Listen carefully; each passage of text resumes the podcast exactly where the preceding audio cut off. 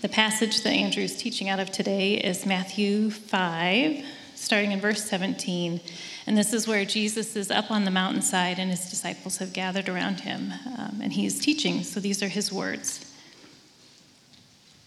Do not think that I have come to abolish the law or the prophets. I have not come to abolish them, but to fulfill them. For truly I tell you, until heaven and earth disappear, not the smallest letter, not the least stroke of a pen will by any means disappear from the law until everything is accomplished. Therefore, anyone who sets aside one of the least of these commands and teaches others accordingly will be called least in the kingdom of heaven. But whoever practices and teaches these commands will be called great in the kingdom of heaven. For I tell you that unless your righteousness surpasses that of the Pharisees and the teachers of the law, you will certainly not enter the kingdom of heaven. This is the reading of God's word. Thanks be to God. Thank you, Camille. So, we're in a series, it's actually the last week of the series called So You've Heard. And what we've done the previous six weeks is look at how Jesus has been teaching us on, well, first he was teaching the people right there. These are things that you kind of take for granted, that we all assume, that we're all going with, and I'm going to tell you something additional to it, or I'm going to tell you how you've been misapplying it, or I'm going to tell you that these are things that aren't even real, aren't even right, aren't even from God. And so he shifts them. He gives it to here's what is true from God's perspective. And as we've looked at those things, looking at things like when he said originally, don't murder, or, you know, quoted the commandment, don't murder, he said it's not just about not murdering, don't be angry. We've looked at those same things and said, well, what have we heard? Do what we hear, are the assumptions we have, is what we take in all the time, every day, similar to what Jesus has said in these six areas? Or actually, often unbeknownst to us, are we in agreement with the opposite side of Jesus? Do we hear constantly, be angry? You should be outraged. Do we hear those kinds of things and not even realize it goes against the first point Jesus makes? It's amazing what Jesus does because he starts with, don't be angry and don't lust, don't have obsessive desire. That can be sexuality or otherwise. If you take away anger, contempt, bitterness, you take that out and you take out obsessive desire, evil doesn't have a lot to stand on. If you're a person that doesn't have either of those things going on, then the other things get easier as we go. And then by the end, he's talking about loving your enemies, doing good no matter what's coming back to you, which is like the height of who God is and what he does. And in just a few paragraphs, he goes from the foundation of evil to the height of who God is and how, how we were created to be, and he just does it just like that because he's brilliant. Now, what Camille just read is actually the four verses right before he gets into those six things. It's the introduction into where he's going to say, You've heard this, but I tell you this. It's the introduction. And so we start with verse 17 in verse 17, he says, Do not think I have come to abolish the law or the prophets. I have not come to abolish them, but to fulfill them. Why does he say that? Well, last summer, we went through Matthew 5 1 through 16. So we just finished Matthew 5 21 through 48. That's the end of chapter, the, the rest of the chapter, Matthew 5. Last summer, we did the first 16 verses of chapter 5. The four verses we're looking at today are right in the middle and kind of hinging part one and part two. So, what was Matthew 5, 1 through 16? Well, it gets into the Beatitudes, things like, Blessed are the poor in spirit, for theirs is the kingdom of heaven. Blessed are those who mourn, for they will be comforted. Blessed are the meek, for they will inherit the earth. Now, people are listening to that. And these aren't the leading religious people that are sitting in the front row of all of this. And they're hearing, Blessed are the poor in spirit, the people who mourn, the meek, that's not what we've heard. That's not what we've heard. We've heard God blesses those that are righteous. The ones that are blessed are the ones that have everything going their way. But now he's saying, actually, someone like me might do it. In fact, by the end, Jesus says, You're the salt of the earth to these people. You are the light of the world. Like, us? There's no, there are no Pharisees here. This isn't the teachers of law. We're, we haven't ever thought of ourselves that way. He said, Yes, you are. And they said, Well, if that's true, maybe we don't have to take the law as seriously. Like these other people that are taking it really seriously, and that kind of eliminates us. Because we got issues, we got problems, we don't do it, we've messed up, we've got, so we can't possibly be the light of the world unless the law doesn't matter. That could be the, the train of thought going, and Jesus, anticipating that, says, Don't think I've come to abolish the law or the prophets. I have not come to abolish them, but to fulfill them. Okay, he came to fulfill them, good. But then he goes on, For truly I tell you, until heaven and earth disappear, not the smallest letter, not the least stroke of a pen will by any means disappear from the law until everything is accomplished. Therefore, anyone, not just him, anyone who sets aside one of the least of these commands and teaches others accordingly will be called least in the kingdom of heaven. But whoever practices and teaches these commands will be called great in the kingdom of heaven. For I tell you that unless your righteousness surpasses that of the Pharisees and the teachers of the law, you will certainly not enter the kingdom of heaven. People have got to be like on a roller coaster ride with Jesus like, man, the law just sort of disqualifies me because I'm not really good like these, these people are like doing all the law things and I'm not. So that it kind of disqualifies me to like, oh, I'm Jesus says it's for me too. The kingdom of heaven's available to, to everyone. He says we can enter in. And then he says, but you need the law. In fact, you need to go farther than the, the Pharisees and the teachers of the law. Well, those people were doing like tons of stuff. They would take a law and they would add rules to it just to make sure they didn't break the law. The biggest example is the Sabbath day. Sabbath day, one of the Ten Commandments. Six days you shall work, on the seventh you shall rest and, and uh, observe it unto the Lord. Make it holy unto the Lord. You focus on the Lord every seven days. Cease from work. Okay, well, we don't want to break that one, so we're going to start defining work. We're going to write it down. How many steps would be work? You know, how, what, what, how much could you lift? Would that be work?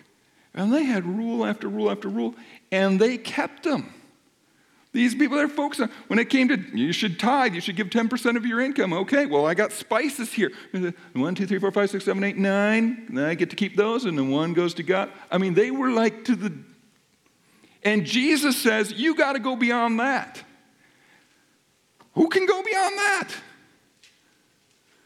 Now, we have questions today about this same thing. I would think, those of us who have been part of the church for a while, like, isn't Jesus against legalism? Wasn't he always fighting the legalists? And yet here he is saying, not one of the smallest little bits of the law. We're not even going to adjust any of it. It's all got to count. That feels pretty legalistic to me. And he's talking about commands, and then aren't we saved by grace? Like we can't earn it, we could never be good enough. And yet he's saying we have to have righteousness, a right way of living that goes beyond the scribes and the Pharisees. This gets kind of confusing. But what Jesus is saying is that how the law is applied, how we live according to the law, can be different. So ultimately, my question for you today is Is the law good? Is you following the law of God good? We could think about word of God. We could think about what about the law? Jesus is talking about the law here. And for the people in the original context, there wasn't really a doubt. That was the deal. We're supposed to follow the law. There's Psalms about loving the law, meditating on the law, thinking about the law of God, the commands of God, the statutes of God, thinking about all of that. That's what they heard. So he's sorting it out for them. What does that mean? How does that actually look? What does that look like? But I think for us, that's not what we've heard, a lot of us. Now, there are some who've probably grown up in, in a very legalistic culture. So I'm thinking about things like, there were, there were, maybe there still are folks that are like very Sabbath on Sunday. You don't, you go to church twice. You don't, kids don't play. You aren't going to do anything. It's a lot about sitting and being quiet. It's super strict. Certainly, you wouldn't mow your lawn. or anything like that. But even beyond the Sabbath, like don't go to movies, you don't, you don't dance, you don't drink, you don't smoke, you don't chew, you don't go with girls that do. I mean, that kind of stuff. Like, that's just sort of the ethos of what it, what it meant. Now, when you think about that, some of those things are like kind of what was going on back then. We don't dance because it might lead to breaking the law. So we're going to create extra things so we don't. But then it started to just create this whole thing of its own. Like, well, the person that smokes, oh man, and everybody could tell they smoked or not. That would be really bad. But you could be meaner than a junkyard dog as long as you dressed up nice and went to church and didn't smoke. Well, that's just totally missing the point, which is what was happening back then and what have you there. But I don't think that's what a lot of us are like in right now, that kind of environment. I don't think we're tempted into it. I think what's more tempting now is to say that our righteousness, we wouldn't use that word, but our way of living right, living what's the best, the best way to live, is to be true to ourselves, to do what makes us happy. Of course, that would include, you know, we should be a pretty good person, because if you're a pretty good person, then you go to heaven when you die, kind of thing, supposedly. But if that's our guide to righteousness, if our guide to righteousness is like doing what we think is best, living, you know, true to ourselves, seeking out what would make us most happy, then we will not enter the kingdom of heaven. And by that I mean we will not be living the way of God. The kingdom of heaven is where what God wants to happen happens, where what God says is best is what happens. That's the kingdom, where what God says is best reigns. And if I'm going to decide what's best for me, and I'm going to pick and choose out of what Jesus says, you know, so okay, well, the anger thing, well, it depends who we're talking about, depends what kind of thing, or boundaries around sex, or well, you know, yes, some, of course, especially those kind of people, yes, that, but, you know, living together, divorce, uh, and just pick and choose commitments. Oh, you know, well, I kind of, I don't want to miss out, so I'm going to make a commitment, break my commitment. You go through the things he said, and we just pick and choose, okay, this, this is. But to actually try to live everything that Jesus says, to become the kind of person who naturally does the things that Jesus says. Well, I mean, the only people that do that are the people that take things a little too seriously. I mean, nobody's perfect, right? Except that when Jesus ended this whole thing, here's what he said Be perfect. Be perfect, therefore, as your heavenly Father is perfect. And we oftentimes will be like, well, nobody's perfect is sort of like part of the mantra. You know, nobody's perfect. We got, God's got grace for all. How does this all fit together? The law of God, as it's talked about in the Bible, gets really confusing. Sometimes it feels like it's a really good thing and it's an important thing and we should do it. And sometimes it feels like, no, it's not helpful, it's powerless to bring about righteousness. What, where, where are we at? And I think I would say this. First, what Righteousness does not come from not trying to follow Jesus. If I don't even try to obey Jesus, to do the things he says, if I don't even try, then I'm not going to do it. If I'm not really trying. But when I actually try, I find out I can't do it. So, what's really strange is Jesus says all these things, and he says them as if you could do them. He says, don't be angry. Don't lust. Don't manipulate verbally. Verbally, don't retaliate personally. Love your enemy. He says these things. I don't think he's saying I'm like, and I know nobody's really going to be able to do it. I think he actually is like, no, this would be a good way to live. You should try it. You should do it. And yet, when we try it for the last two months, I have been pretty on like, if there's one thing I'm going to work on, it's I'm not going to stay angry. I'm going to recognize when I'm angry and start to step back and say, what if I try to not be angry right now? It is amazing how many times I realize, oh, I haven't done that for a while. Like, I've just been getting angry. It's amazing how many times I'm, it's just like. I am far from not being angry as a person. But I'm a lot farther along because I've tried. But what I recognize is I just can't do it. So, what is the answer? Well, before I give what I think some of the answer is, there might be a few of you who wondered, as I set up today, why did we save the introduction for the end? Why are we doing 17 through 20, which gives the framework for all that Jesus is going to say? These next six things, the six things we are talking why do I save that for the end? And the reason is Pentecost. Because I think this is a great Pentecost Sunday. And so when this series was going to be right, wrapped around right around when Pentecost is, and I see this passage, I think, yes. Now, for the few of you that do know about Pentecost, you might think like, this is the Pentecost Sunday? Like, or Pentecost scripture, law and prophets, don't uh, set aside even the least of the commandments commands when pentecost is about the spirit well, here's, here's what's true. For Christians, for non Jewish Christians living today, when, when a lot of us think of Pentecost, we rightly think of when the church was born because the Spirit was poured out on people. But Pentecost existed before that day. There was a, one of their holidays. You know, they have Passover. That's one of their holidays. They have Pentecost. It's one of their holidays, it's one of their festivals, it's one of their gatherings. You know what they celebrated at Pentecost?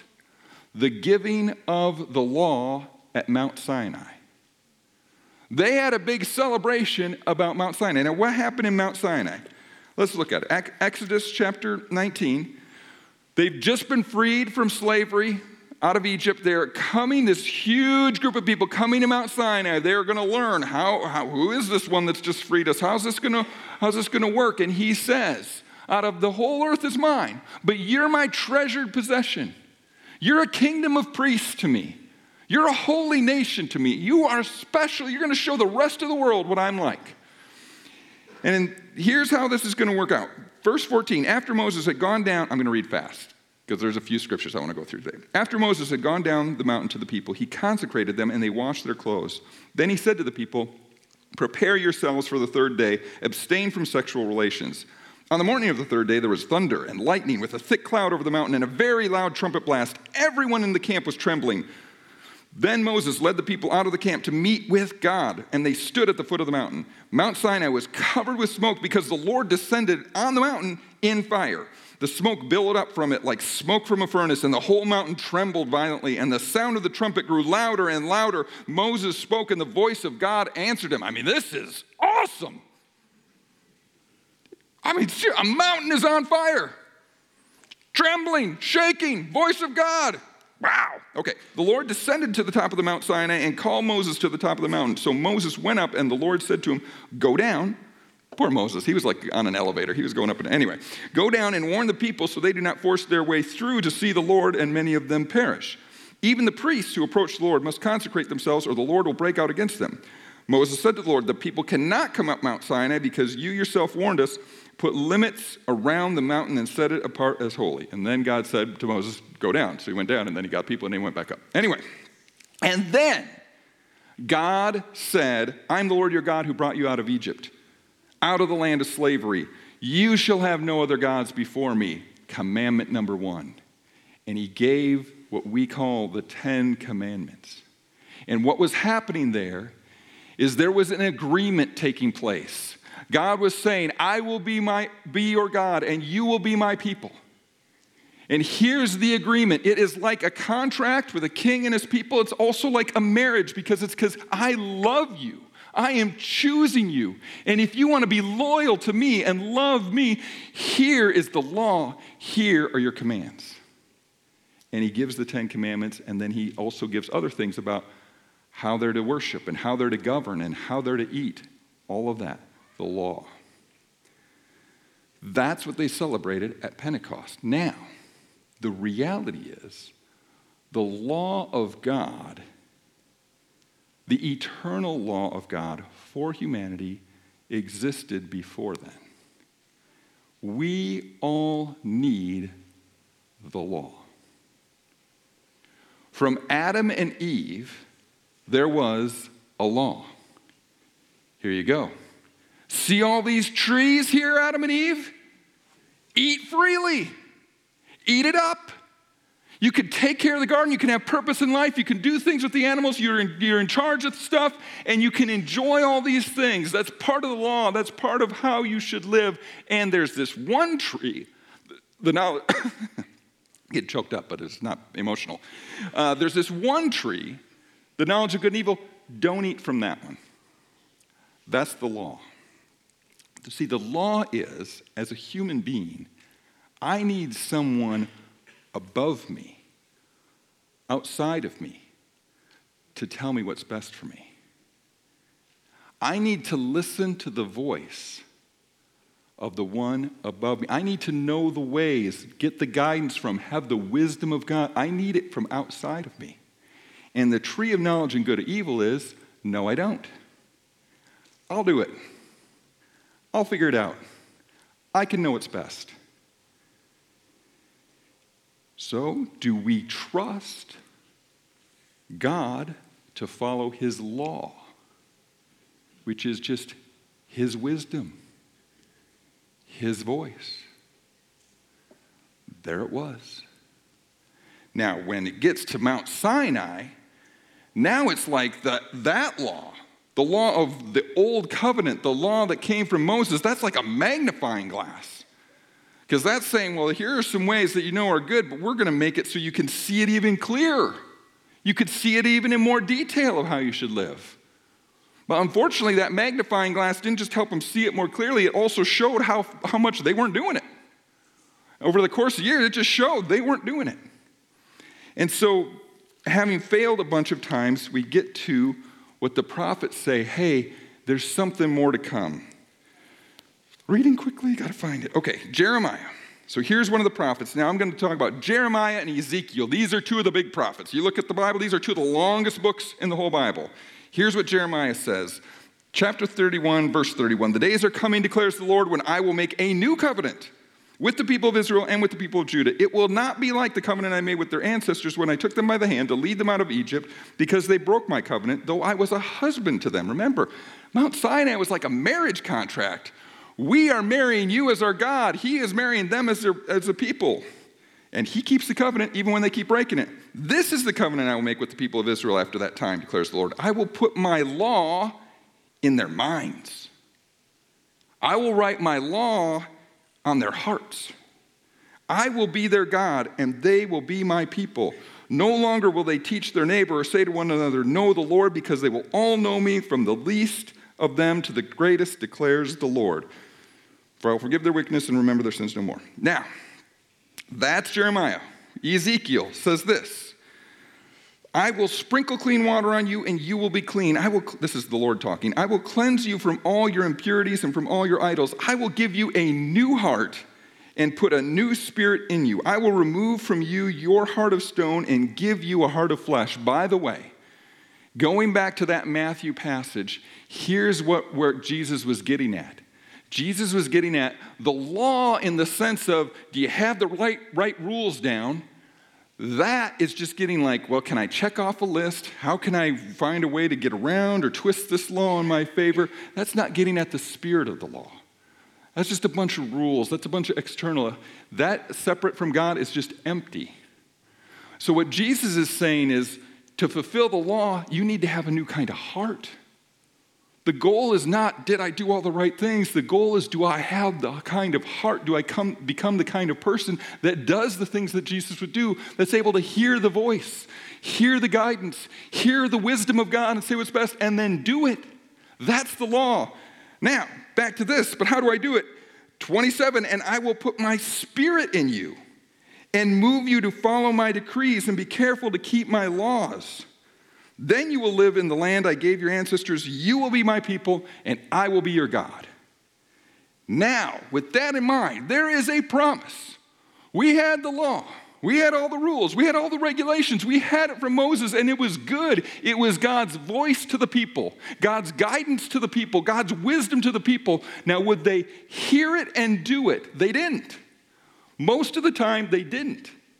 But there's a promise. There is a new covenant, a new agreement coming, and it's going to be written on your hearts, and you're going to be able to have help from the Spirit. And so then, when we get to Acts chapter 2, verse 1 through, through 4, there we are on Pentecost Sunday passage. It says, When the day of Pentecost came, the day when they celebrated the festival of the law, they were all together in one place. Suddenly, a sound like the blowing of a violent wind came from heaven and filled the whole house where they were sitting. They saw what seemed to be tongues of fire that separated and came to rest on each of them. All of them were filled with the Holy Spirit and began to speak in, in other tongues as the Spirit enabled them.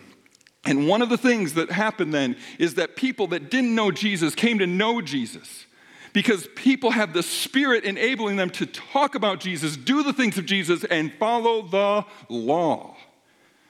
Not the every detail, not the, okay, do, do we look good to other people, but to be like Jesus, to have the heart of Jesus. One last passage. Galatians chapter 5, verses 13. And I'm going to say a couple things before I read through it because I'll read fast again. One is they, they talk about flesh versus spirit. That makes it seem like material versus non material, but that's not what it's getting at. It's like, what's the driving force in a person? So instead of flesh, I'm going to use sinful nature. The sinful nature versus being driven by the Spirit of God. Okay? And when this talks about the law, it's getting at just the letter of the law. Not the law, not the sense of so we follow God and what he says. So, you'll understand it maybe as I read. You, my brothers and sisters, were called to be free, but do not use your freedom to indulge the sinful nature. Rather, serve one another humbly in love. For the entire law is fulfilled in keeping this one command love your neighbor as yourself. If you bite and devour each other, watch out, or you will be destroyed by each other. So I say, walk by the Spirit, and you will not gratify the desires of the sinful nature. For the sinful nature desires what is contrary to the Spirit, and the Spirit what is contrary to the sinful nature. They are in conflict with each other so that you are not to do whatever you want. You're not to do that. But if you are led by the Spirit, you're not under the law. The acts of the sinful nature are obvious sexual immorality, impurity and debauchery, idolatry and witchcraft, hatred, discord, jealousy, fits of rage, selfish ambition, dissensions, factions, and envy, drunkenness, orgies, and the like. I warn you, as I did before, that those who live like this will not inherit the kingdom of God. But the fruit of the Spirit, the natural outcomes of a person who is following the Spirit, listening to the voice of God and doing it, is love, joy, peace forbearance, kindness, goodness, faithfulness, gentleness, and self control. Against such things there is no legalistic law. Those who belong to Christ Jesus have crucified the sinful nature with its passions and desires. Since we live by the Spirit, let us keep in step with the Spirit. So, Jesus, when he's all done teaching, I mean, we're just going through chapter five. We're going to do a kind of a part two of the Sermon on the Mount starting next week, what's called What's to Come. When he gets done teaching, he says, If anyone puts these words of mine into practice, which would be the same thing as if anyone follows the law of God, the spirit of the law of God, they're smart, they're wise. Whoever doesn't put these words of mine into practice, they're stupid. That's what he says. It's stupid. It's like the kind of person that builds a house without a strong foundation so that when hard things come, the house doesn't stand. Now, in our world, are we putting into practice what Jesus says? Don't be angry. If we did that, We weren't angry. We didn't stay angry. We didn't dehumanize people with contempt. We didn't live based on obsessive desire. And we moved all the way into we even did good to people who wished us ill. How many less shootings would there be? How much better would our government work? What would be happening in our schools? So to say, well, nobody's perfect, as sort of a reason that we don't actually have to follow Jesus, I just don't think that works. I don't think that works for society, and I don't think that works for an individual life. But the good news is that Jesus came and he lived according to the law. He only did what he saw his Father in heaven doing. He always obeyed the voice of God as God himself, but as a human being. He always did those things. He lived exactly as a human being should. And then he said, I will take on sin, I will take on death, I will take on shame, I will take all of these things, and they will get punished. We are going to nail sin here. Are, I'm taking it onto me, and then sin goes here, shame goes here, death goes here. It gets punished right here. And instead, for anyone who will come to me, for anyone who will call on my name, you get the Spirit. You get an ability to help you live the law, live like human beings were created to, which is to look to someone outside of us and to follow through. Best we can, but with help from God. So on Pentecost Sunday, they celebrated a mountain was on fire. A mountain was on fire. And they got to stay at the very foot of that mountain. They got to stay down here and listen to God and have people tell them this is what God says you should do. But on Pentecost Sunday in the book of Acts, people were on fire with the fire of God, burning out all the stuff that's not how human that's not good for human beings. There was loud noise to the people who were in the streets, like, what's going on over there? And they came and they found out, and some people rejected, even as they rejected Jesus. But many people, 2,000 people, said, What do we do? We want that. And Peter said, Repent, turn for the forgiveness of your sins, and receive the Holy Spirit. This promise is for you and your children and all who will call on the name of the Lord God. The name of Lord Jesus. Now, today, what is your response to the good news of Pentecost? Do you want to receive the Holy Spirit? Do you want to say, Help me? I actually want to live like you're telling me I should live in every area of life. I actually want it all the way. I need help. Set me on fire, blow wind in me. I don't know what those things even mean. Help me. I need the help of God, and He will help. Worship team can come up.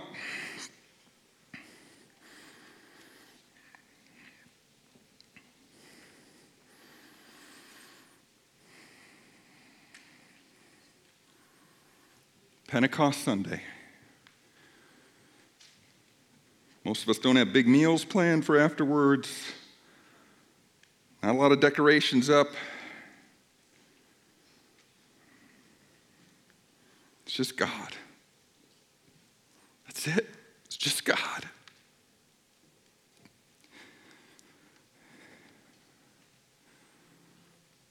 Jesus made a way that in following him we can have the Spirit of God.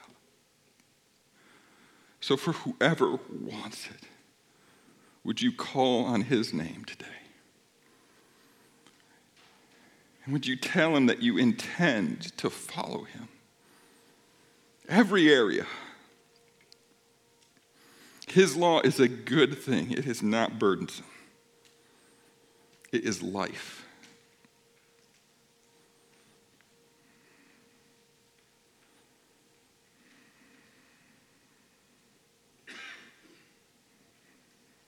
For all who want it, for all who call on the name of Jesus.